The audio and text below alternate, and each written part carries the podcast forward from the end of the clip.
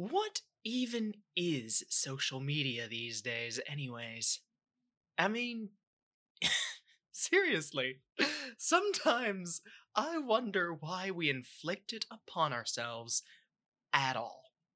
Far more often than not, it feels less like a miracle of pan planet interconnection and community building, and more like the most uniquely twisted apparatus of torture ever devised. I'm sure you know what I mean. It makes one wonder about the kind and quality of stories we receive from the blasted hellscapes that are Twitter and Facebook and their ilk. When the medium is so thoroughly toxic due to trolls, bots, and busted algorithms, how are we supposed to engage in any sort of substantial dialogue? How can we do work, tell stories that discuss anything of substance in a coherent and meaningful way? Well, I posit that one potential solution to this particular dilemma can be found in the work of activist Alok Vaid Menon, who, in my opinion, has devised an exceptionally elegant means of engaging with profound and socially weighted topics in a manner that is accessible, coherent, and easily digested by those seeking to participate in good faith dialogue.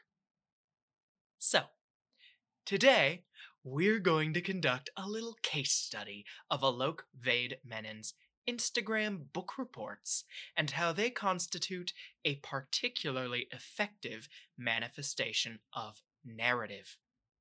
My name is QE Drummond. I use a she her pronoun, and this is Internarrative. Let's rock.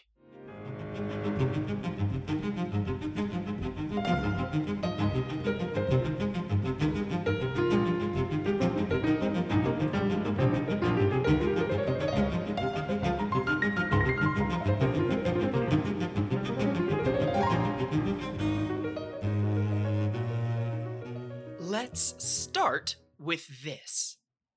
What the hell is Instagram? Well, Instagram, as I'm betting you probably already know, is one of the most popular social media networks in the world. Bragging over a billion registered accounts, Instagram is, uh, quite frankly, a bona fide cultural institution. The network enables literally everyone from friends to family to celebrities to politicians to corporations to the ever ill defined influencer to share images, videos, live streams, ephemeral posts, and more.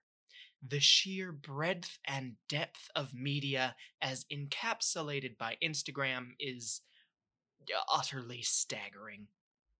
And if you've spent any time at all on the platform as of late, I'd bet my bottom dollar that you've seen something of a shift in terms of prevailing content over the last year. Increasingly, Instagram is home to a myriad of slideshow esque posts that make use of the 10 image carousel format to promote awareness of and engage in discussion about a myriad of social justice topics. These informative posts touch on anything and everything. They include examinations of the scope and impact of current events, ways in which one may take action and improve one's allyship, analyses and critiques of language and terminology, practical guides to fighting the status quo, and interrogations and explanations of social justice concepts and the history behind them. And even more beyond that, as people are expanding the form all the time. It's a fascinating phenomenon that is, in many ways, a prime example of how the internet has helped to make activism more mainstream over the last few years. That said, it should be noted that these informational slideshows are not the be all end all of social justice.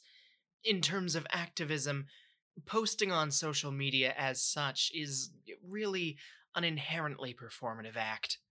While these slideshows do have the potential to be educational, they do very little, if anything, towards being actively disruptive of operative systems of marginalization and hierarchy. Additionally, the form is imperfect. As with any widespread cultural phenomenon, these sorts of slideshows are prone to abuse, misuse, and misinformation. If executed poorly, they can be guilty of vastly oversimplifying very complex topics and failing to cite any credible sources.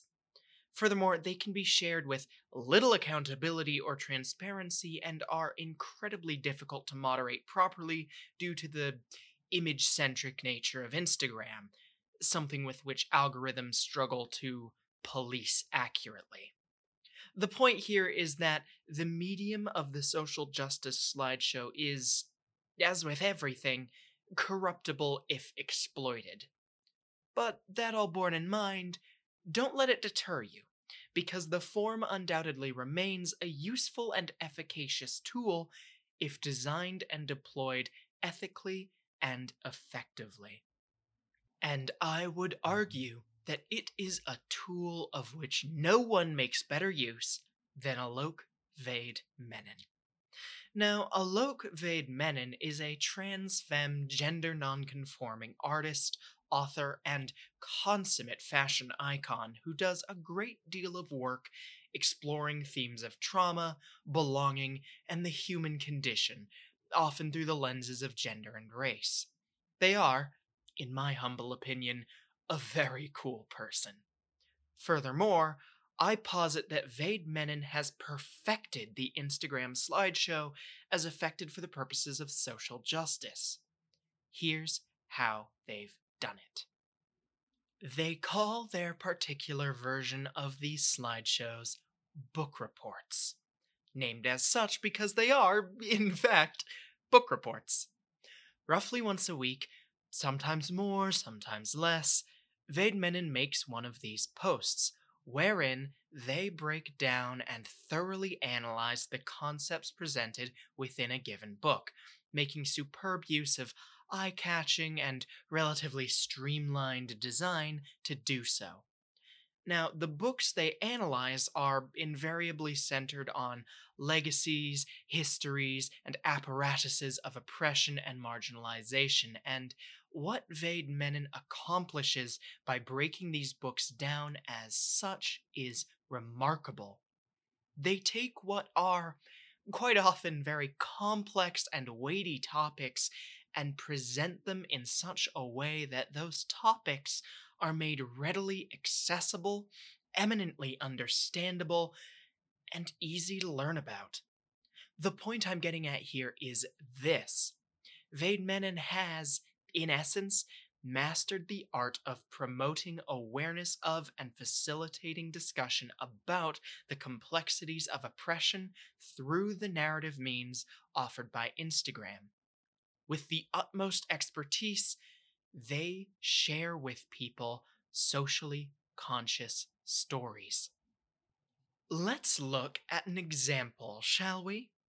Consider, if you will, Vaid Menon's book report on Women with Mustaches and Men Without Beards Gender and Sexual Anxieties of Iranian Modernity by Dr. Afsaneh Najmabadi.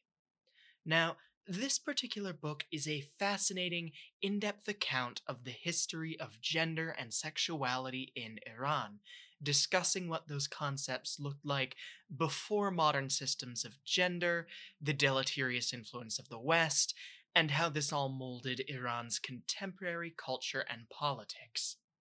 That said, the book is quite academic in nature and, for some, maybe a little bit difficult to navigate which is where Vaid Menon comes in.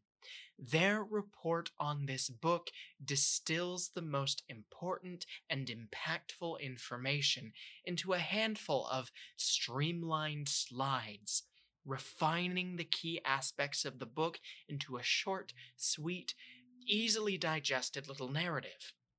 This truncated narrative is then posted on Instagram and due to its formulation, the information of the book is rendered readily available to the world in a format easily shared and interacted with. Vaid Menon optimizes every aspect of their narrative such that it is likely to thrive even in spite of the ghastly nature of social media. So there you have it. Alok Vaid Menon has, in short, accomplished the enviable task of maximizing the narrative capacity of their medium.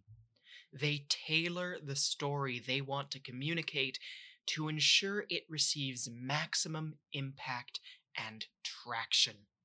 It's a lesson we all, as storytellers, should learn, for doing so will allow us to tell our stories in the most effective way possible. Now then, in the next episode, we're going to turn our attention to something of a hot button topic, specifically that of cancel culture, with a focus on the ways in which the phenomenon has been narratively weaponized. But for now, my name is Kiwi Drummond. Thanks for listening, and I'll see you next time. Bye for now.